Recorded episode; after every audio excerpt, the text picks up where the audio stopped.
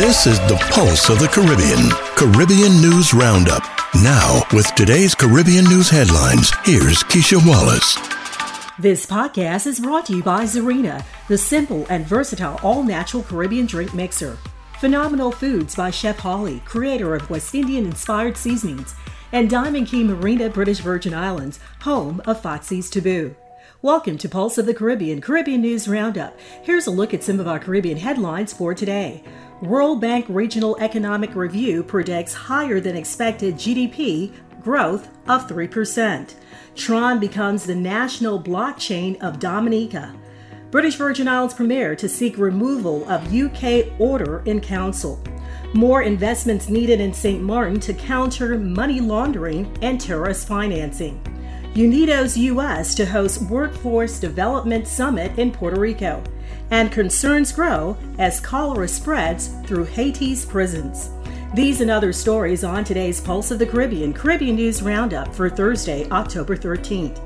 We start a report today at the World Bank, where the economic review for the region is higher than expected. Dominica News Online reports that on Tuesday, Caribbean Chief Economist William Maloney presented the World Bank's Regional Economic Review New Approaches to Closing the Fiscal Gap, which looked at growth perspectives amid extraordinary challenges following the COVID 19 pandemic and growing global uncertainties. The report estimates regional GDP will grow by 3% in 2022, a higher than previously expected rate due to the rising commodity prices. It is said that Latin America and the Caribbean economies have recovered to their pre pandemic levels, and the region has regained some sense of normalcy. However, economies need to be reignited in order to avoid a new low growth cycle. He said, Of greater concern to us is what we are predicting for 2024 a GDP of 2.3% which is largely the growth we experienced during the decade of 2010. This suggests that we have structural problems in achieving higher growth rates and that we have to keep our eyes on the long term reforms. Now, on to Dominica, where Tron becomes the national blockchain. Grenada Now reports Tron has made another breakthrough in its cooperation with sovereign states. Tron has been appointed as Dominica's designated national blockchain infrastructure with endorsements to issue Dominica Coin, an achievement that is the first of its kind in the blockchain industry. On October 7th, the government of Dominica announced on its official website that it had entered into an agreement with Tron, appointing Tron Protocol as its designated national blockchain infrastructure. The news has sent shockwaves across the blockchain industry, with some of the industry practitioners crying that Dominica is now a territory of the Tron states. The participation between Tron and Dominica has created many more use cases for blockchain technology and laid the foundation for its success in the future. According to the report, the Caribbean has become the superstar of the development of cryptocurrencies. The rise of blockchain has brought new opportunities for economic and social development in the region. Jamaica and Puerto Rico, among other countries and regions, are actively embracing cryptocurrencies and blockchain to speed up their growth. Dominica Prime Minister Roosevelt Skerrit said, the open and cost effective nature of Tron blockchain infrastructure will play a vital role to better integrate small island developing states like Dominica into the global economy in the future. You're listening to Pulse of the Caribbean Caribbean News Roundup. Visit us online at pulseofthecaribbean.com. Next up, Premier of the British Virgin Islands seeks to remove the UK order in Council.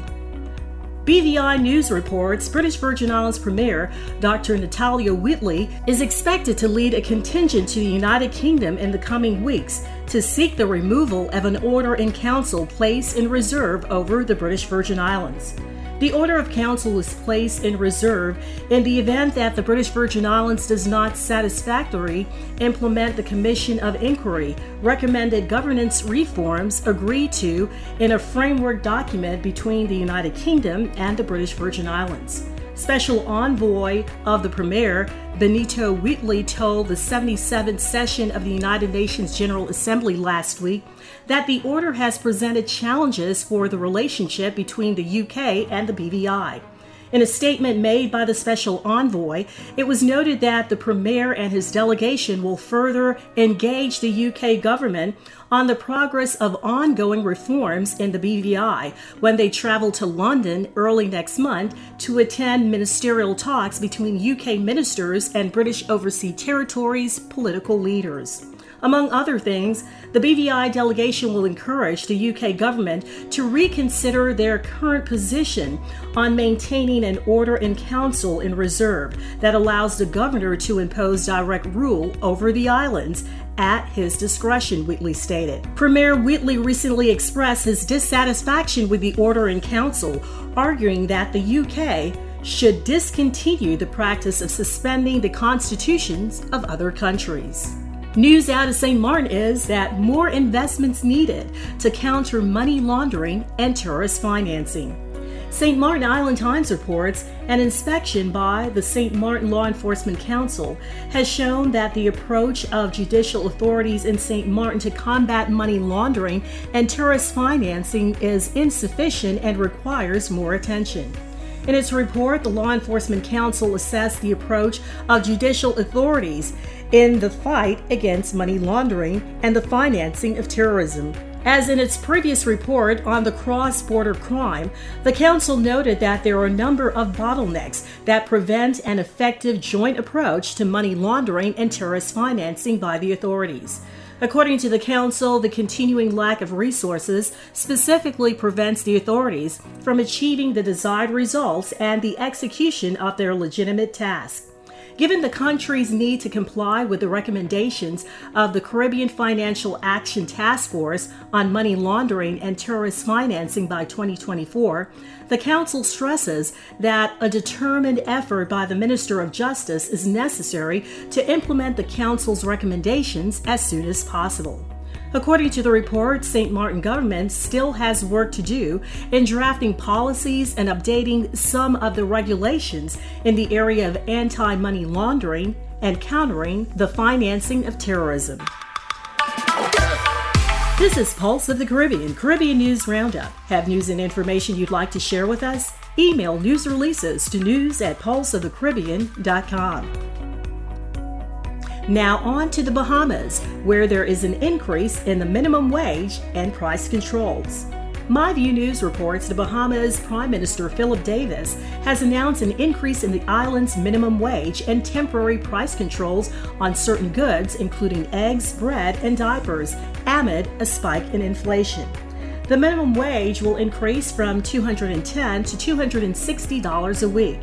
It will be retroactive from July for public employees and will go into effect January 2023 for the private sector. It's only the second time in two decades that the Bahamian government has raised minimum wage. The last occurred in 2015, according to the Bahamas Chamber of Commerce. The price controls will remain in effect for six months and then be subject to review. In other news, Unidos US to host Workforce Development Summit in Puerto Rico. News is My Business reports Unidos US, a Latin civil rights and advocacy organization based in Washington, D.C., will host a Workforce Development Summit November 2nd to 4th in Puerto Rico. The summit will serve as a platform for stakeholders from across local, state, and national levels to discuss issues affecting the Hispanic workforce, organizers said. The 2022 Unidos U.S. Workforce Development Summit create pipelines, connect people, change practices. Investing in the Latinx workforce will be held at the Caribe Hilton Hotel and will feature speakers from Puerto Rico and the continental United States. Attendees will have the opportunity to participate in professional development seminars, learn and share best practices for developing Latino workers, and cultivate professional relationships and expand their networks. Sonia M. Perez, acting CEO of Unidos US, said this timely summit is an important opportunity to bring diverse stakeholders together so that they can work on improving practices and systems that help Puerto Ricans and all Hispanic workers move up the economic ladder. This is Pulse of the Caribbean, Caribbean News Roundup. Have news and information you'd like to share with us? Email news releases to news at pulseofthecaribbean.com. Now, concerns are growing as cholera spreads through Haiti's prisons. HaitiNews.net by Voice of America reports a nonprofit organization on Tuesday called on Haiti's government to release certain inmates amid a swift rise in cholera cases throughout the country's severely crowded prison system. Health Through Walls, which provides medical care to prisoners in Haiti, noted that not only inmates are at risk, but also security guards, kitchen workers, and health staff. Immediate action is necessary to avert more preventable deaths within the prisons, the organization said. Medical staff working at the National Penitentiary in Port au Prince, which is Haiti's largest prison with more than 4,000 inmates, have reported at least 21 deaths and 147 hospitalizations from October 4 to 11, said Michelle Karshan, co founder of the nonprofit. Haiti's 20 prisons hold roughly 11,000 inmates, and health advocates are extremely worried given that the occupancy rate in the country's four main prisons exceeds more than 400%. Health Through Walls asks Haiti's justice minister to release inmates who are critically ill, malnourished, or those who have served their time but have not gone to trial, among others. Now, here's our final note Caribbean environmentalist wins prestigious award. Dominica News Online reports Haitian National and Environmental Protection in the Caribbean, EPIC, project manager Anderson Jean has been chosen as the 2022 Bright Award winner through Stanford Law School, California, USA. The Bright Award is given annually to an individual who has made significant contributions in the environmental preservation and sustainability area. The winner is selected each year from one of 10 rotating regions worldwide based on recommendations from regional consultants and a nominating committee comprised of Stanford Law School faculty, students, and others. Jean will formally receive the award in a ceremony on May 2023, which marks the 10th year of the Stanford's prestigious Environmental Prize. Jean works for EPIC as Haiti's project manager for the Black-capped Petrel Conservation Program. This podcast has been brought to you by Zarina, the simple and versatile all natural Caribbean drink mixer. Phenomenal Foods by Chef Holly, creator of West Indian inspired seasonings, and Diamond Cay Marina, British Virgin Islands, home of Foxy's Taboo. Have news and information you'd like to share with us? Email news releases to news at pulseofthecaribbean.com. And to share information on upcoming events, email events at pulseofthecaribbean.com. This has been your Pulse of the Caribbean Caribbean News Roundup for Thursday, October 13th. I'm Keisha Wallace. For more Caribbean news stories and information, visit us online at pulseofthecaribbean.com. If you found value in this podcast, be sure to like and subscribe wherever you listen to podcasts. And thank you in advance for choosing Pulse of the Caribbean Caribbean News Roundup as your source for Caribbean centered news.